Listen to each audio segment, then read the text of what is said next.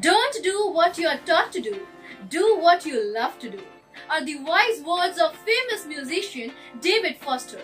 David had a natural talent for music from a very young age. It was his mother who discovered he had perfect pitch at the young age of 4. He began learning piano at 5 and at 13 years of age enrolled himself in a music program.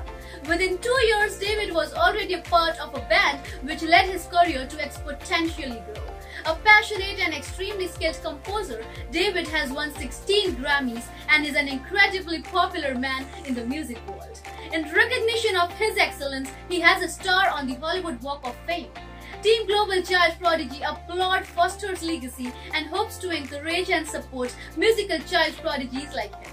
Like, share and subscribe to us for more such fascinating and inspiring stories.